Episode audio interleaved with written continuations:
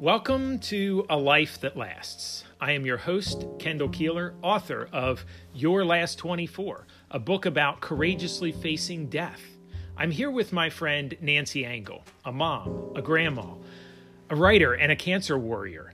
Together, we are discussing each chapter of my book and interviewing various guests who can provide helpful perspectives on this often avoided topic of death.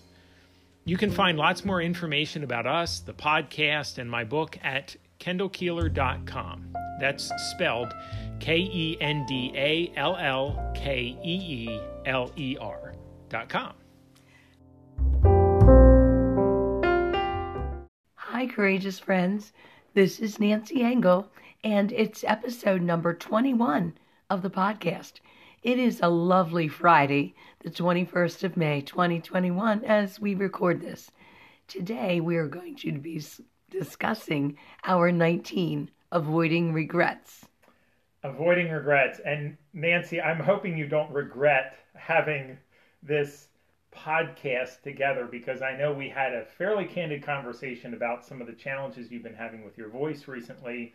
Um, we had talked about it in earlier episodes Yes. that you've been struggling with you in the past you loved to sing and now you're struggling with just talking tell us about just real briefly recently you went to the doctor to find out what was going on and there is a specific thing that he was able to tell you but yet there's sort of a mystery to it yeah, well. I'm not sure yet what our solution is going to be, but um, my voice is worse today than it's been before, friends, so please forgive that. Um, but I did find out recently that my one vocal cord is paralyzed. It's all connected to the lung cancer tumor placement. So, um, but I think it can get better. Currently, I'm just a little uh, fighting a little, maybe a bug that's going out around. Who knows? yeah or allergies Allergies, whatever. yeah it like everybody. like this season yeah there's been a lot of sniffly noses and um, that doesn't automatically mean it's coronavirus or something that's the- I know it. So I'm happy to be here today. And Right. thanks for joining us on this chapter we're going to discuss avoiding regrets. And Keeler, it is my favorite chapter of this book. wow I really love it. Well, before I talk about the things that um, I feel like I could expound on, tell me what is it about this particular chapter that you would say makes it your favorite? I just feel like it, first of all, it encapsulated your book succinctly. I I wrote the title, a different title for it. It's rather Okay. lengthy.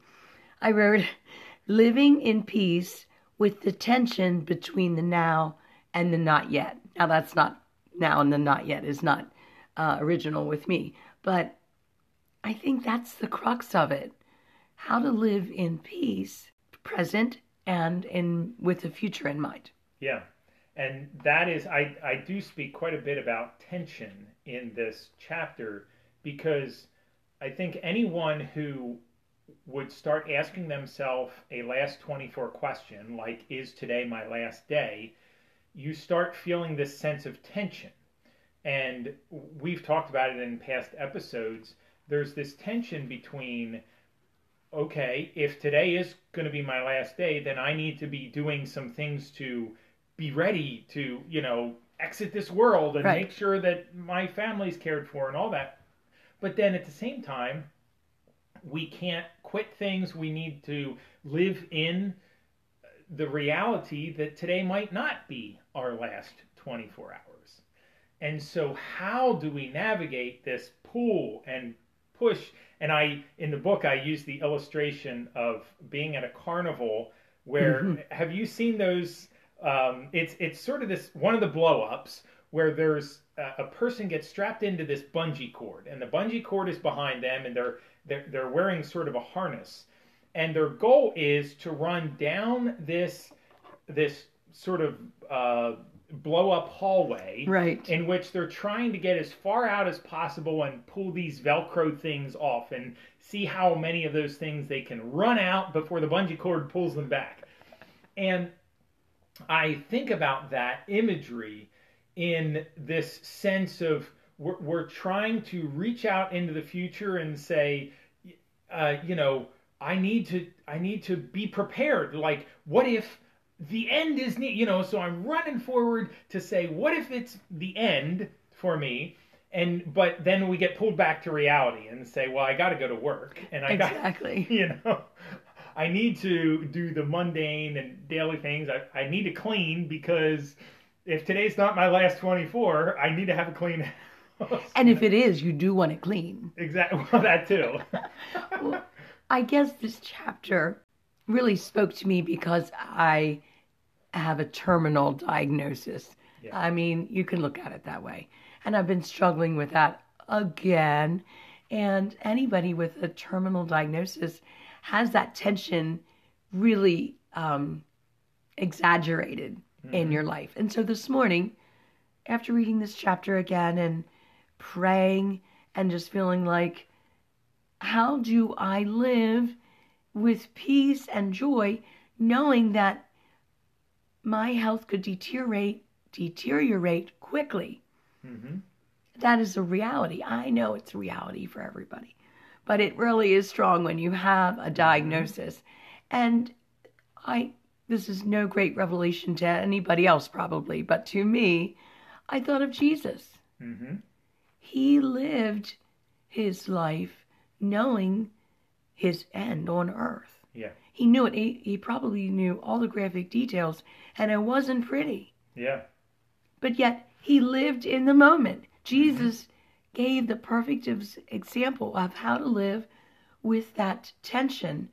And more than anything, it made me feel like I'm not alone. Mm, Jesus yeah. walked that tension successfully. He walked it with a terminal diagnosis. Mm-hmm. He knew it. He knew, yeah. knew, knew it. And yeah. there was no amount of prayer. There was no amount of healing services mm-hmm. or anything like that that would take it away. Yeah. He, it was that, real. That was a road he It was a done walk. deal. He had to because of his love for us. Mm-hmm. Yeah. So Jesus showed me today. He knows that tension. Mm-hmm. And we're not alone when we feel it. That's really good. Thank you, Jesus. Yeah, thank you for sharing that, Nancy. There is something powerful about knowing you're not alone when you're walking through something. Oh, my word. And we have people and I tell my husband Jerry often, you are Jesus with skin on. Like when I'm getting a hug from Jerry, it's I feel like it is just God's affirmation. But Jesus is living inside of us, and we are not alone, even when physically we are. Yeah. Yeah, that is so good to know. And especially uh, around the world right now, um, we in America are feeling comfortable and getting more, you know, more and more open. Uh, things are changing in in how much more opportunity there is to get out and about.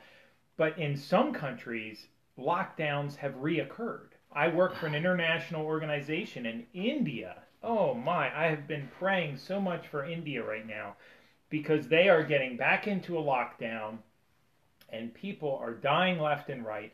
And I think about this idea of being, you know, feeling like you're alone. Yes. Lockdown experiences. We've all had them in that everybody has had a lockdown experience within the past year. COVID world. Yes. And we know what it feels like to be, you know, have this sense of being alone. And yet, when you are walking with Christ and He is with you, He promises that His Spirit will be with you. He can be a comfort with you. And Amen. that that does that provides such hope for us in the midst of situations where uh, we might feel alone at a time, but mm-hmm. recognizing that we are not alone can give such encouragement. That's really good. And as I think about this tension of preparing for the future and still living in the now, that can be a constant it can be a constant to know that Jesus is with me now in whether it's cleaning or going to work or whatever are those immediate things that need to happen. Mm-hmm. But it's also a constant for the future. God will be with me. I mean, that's the beautiful thing about serving a God who is uh, exists existed in the past, exists in the present, and will exist in the future. That He is the one who can be the constant Yes. in that tension between the future and the now. And that can give us hope. It can not only give us hope personally, but it can also give us hope for our loved ones. Recognizing that when we are gone, whenever that may occur, our loved ones, if they put their trust in Christ, if they put their trust in the eternal God, He can be with them even when we're not. Amen. That does give hope. Yeah. So there are a couple things in this chapter that I thought um, I wanted to expound on a little bit more. As you mentioned, this chapter is really rich in a lot of content that could be. Uh, I told you before this podcast started, I could talk about some of these things for hours, And you better not. and I won't. but uh, a an inspiration for this chapter came out of some of the reading I did from a palliative nurse uh, named Bronnie Ware, and she did some writing that was inspiring to me. And I'm a, I in the chapter I only highlight two of the um, questions, or I should say, two of the regrets Yes. that she noticed as she was talking to those who were near the end of life. And the first regret that she noticed was that people realized that when they look back on their life, they were making decisions based on what other people expected from them. And that is such a challenging tension to deal with is we can be very tempted to live our life based on the expectations of other people. And if we live our life in that way, rather than doing what we know we ought to do, meaning our personal um, our personal conscience, we know this is what we should be doing, and yet we feel other people pulling us in different directions. Um, do you ever feel that tension? I I don't think so. Not as much as what you're describing. I'm sure I have other tensions.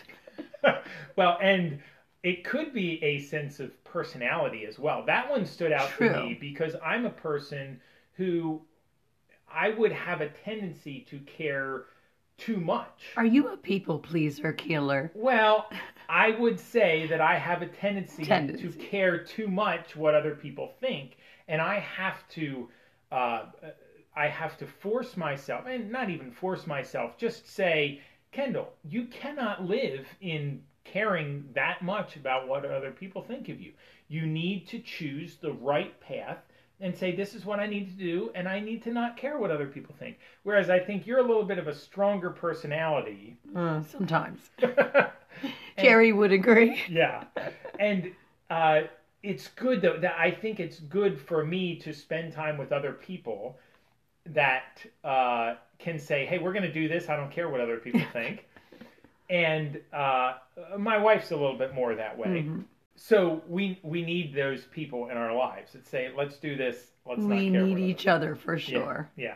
And I'm a person that's uh, a little better at uh, pat, uh, what, what what would you call it? Um, when when feathers get rustled, I can I can sort of ease the tension in the room and say, okay, everybody, let's talk through this. We'll get through it. You know. And that's very needed, especially in today's world, yeah. Yeah. unfortunately. But those of us who are not feather rufflers, what we have to work on is saying, you know what? Sometimes I need to do what is the right thing, Mhm. even if it doesn't make other people happy. Mhm. And part of that, when we talk about this topic of death, it means that we have to ask some hard questions.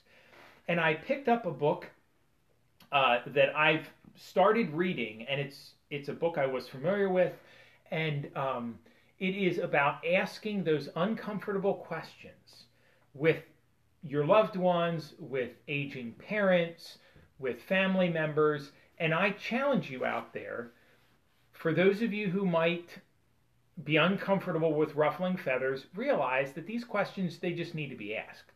And and it's we have to have those difficult conversations and talk to our loved ones.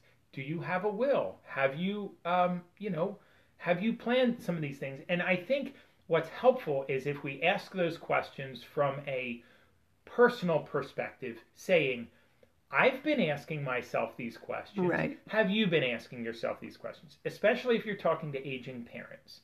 Because no one wants to think about themselves as getting old. No. No one does. And it's helpful for an older generation to talk about those things. If a younger generation says, I've been thinking about these things, and then they can say, well, if this young person has been thinking about them, Exactly. then it's safer for me to ask those challenging questions. That reminds me of our interview with Rob Bear. He said, "Be get comfortable with being uncomfortable." Yeah. That really struck me. So we need to get comfortable with being uncomfortable about asking these questions. Yes. Yeah. Yeah. I, I so much appreciated that interview with Rob. I had gone back and listened to it again. And if any of you out there are listening to this uh, particular episode, I really encourage you go back, listen Yes. to that conversation with Rob Bear. Uh, just a, a powerful conversation with a coach who uh, needs to challenge his runners to push through uh, challenging situations. And he personally has lived this in the loss of his wife. And um, that was just a really good episode. So if you haven't listened to it, go back and listen to it.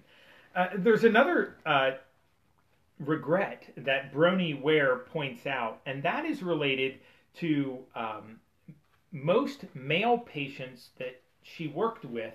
She discovered that they regretted working so hard. Now, what's ironic about that is that I'm a person who focuses very much on working hard. And I'm a very task oriented person. And for me, I have to force myself to nurture relationships. I can become so task oriented that my wife is the one that's good for me to say, "Hey, let's just go spend some time with friends and relax, you know? And I'm like, yeah, but what's the point? What's the point? well, not, you know, like, I feel like there has to be this big picture, Uh, yes. ultimate, meaningful Right, right. cause, you know, Goal. goal, whatever. and some people out there are rolling their eyes saying, Yeah. good grief, just relax. I know. So, do you, which tension do you fall in in that category? Would you be more uh, comfortable with just spending time with friends, relaxing, or are you more of the task-oriented person? What are we trying to accomplish today? Which is your natural tendency? I am a more relaxed in that regard. I don't mind resting, Yeah, but there are times when I can be very goal focused, and it has not always been helpful in relationships. yeah, yeah. And that's where we need other people in our lives to help us recognize that. And I will say that as we get into the f- the final chapters of this book, I focus in very uh, specifically about asking ourselves a last 24 question. And I mean this with every ounce of my being of sincerity that I can somehow communicate through this microphone is that this truly has been helpful to me to focus on relationships when I have asked myself, now, Kendall, if today was your last 24 hours, would it really matter for you to, you know, get this particular job done? Or would you focus on the relationships in your life? And I know that I would focus more on relationships. Right. If it really was my last 24 hours, I would want to spend time with my family. I would want them to know that I love them and care for Yes. them. And that's why this particular question has been so helpful to me is because it's helped me calm down with some of that get her done, get her done, get her done sort of um, passion and be able to say, I can just focus on the relationships in my life, and that's okay because it could be my last 24 hours. Right. And I think that is um, a, a really uh, good part of that tension. Uh, let me read this research that happened. Uh, th- so this came out of the book that we've mentioned a couple different times, Being Mortal, um, by Atul Gawande. He references in there some research uh, that was done, and the research, um, a, a lady who references this, she words it this way. She says that when horizons are measured in decades, when we think of, you know, 10 years from now, uh, 20 years from now, you most desire achievement, creativity, and other attributes of self actualization. So when we're thinking in, you know, what do I want to see happen 10 years from now, 20 years from now, 100 years from now? We're thinking about these these big goals, right? But uh, this is on page 90. But she says, as your horizons contract, when you see the future ahead of you as finite and uncertain, your focus shifts to the here and now, to everyday pleasures and to the people closest to you. And that's what I've found is the power of asking a last 24 question is it takes me from those big picture future goals which we need to have Yes. and it recenters me refocuses me on those important relationships that i need to not neglect for those long-term goals Again, that word you read, perspective. yeah It's such a powerful thing. And that's what asking a last 24 question does. It, as you just said, it shifts our perspective. It broadens, let's say it broadens our perspective from more than just way future and from more than just here and now. right It Yeah. expands it to both. Yep, yep. And for those math people out there, I also reference in this particular chapter um, that as I've asked that last 24 question, it's been helpful for me to think a little bit about percentages. And um, if you've had a probability and statistics class, you know that um, you're trying to calculate well, what is the likelihood that something is going to happen? And so, what has helped me is to think about rather than a 100% chance that today would be my last day, what if I think about it as a 65% chance? I make it more than a uh, 50% chance because I want to feel that tension. Because I think it's hard for us to believe that today would be our last 24 hours. Right. Unless somehow we've gotten, you know, some sort of.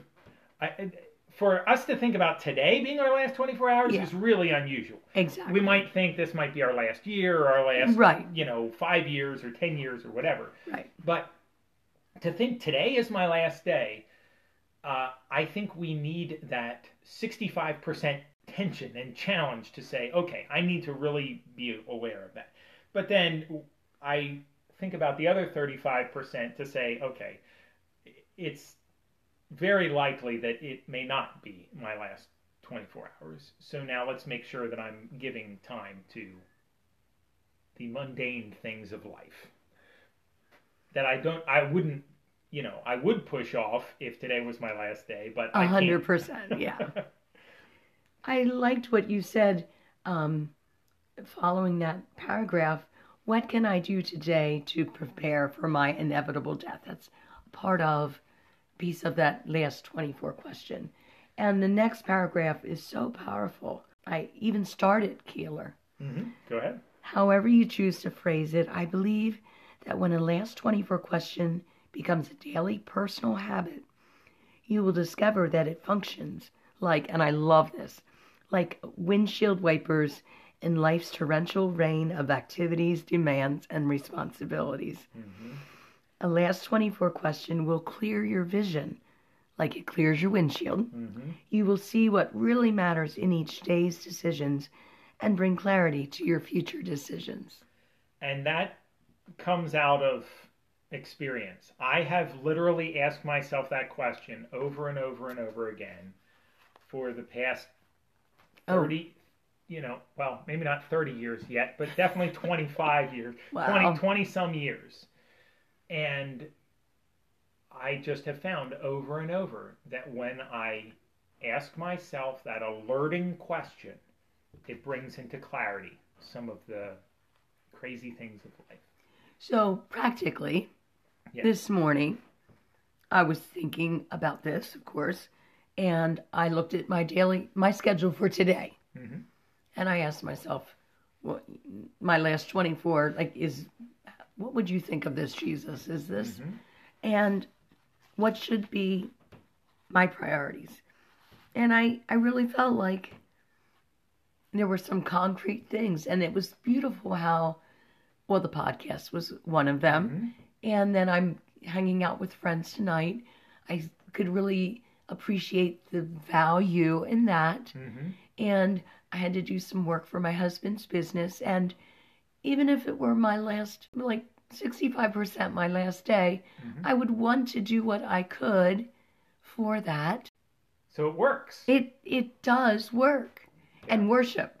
I wrote that because worship is something we should have in our days whether it's whether our last 24 is today or in 20 or 50 years. Yeah.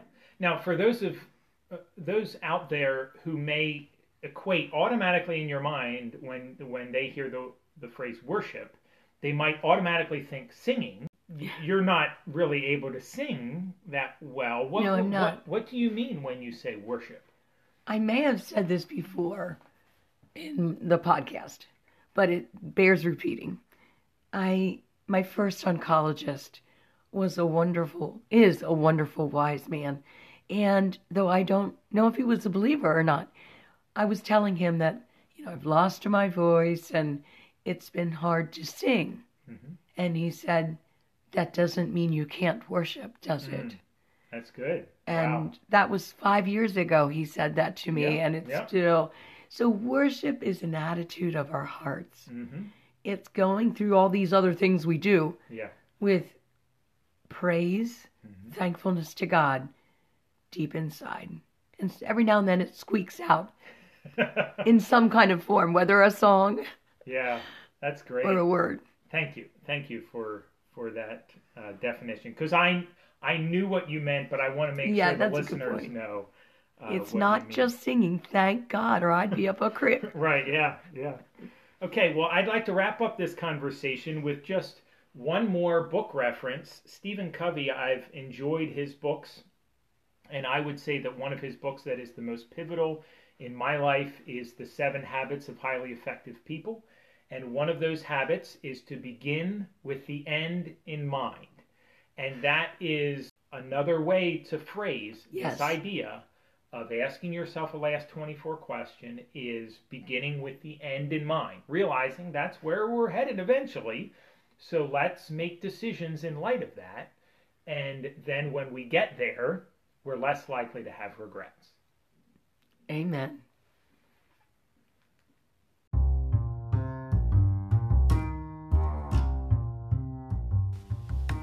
That's our show for today. Blessings to you and to those you love. We're glad you have been listening to us talk about living a life that lasts. Now it's your turn. Courageously, sacrificially, live this week in such a way that your life will be a life that lasts.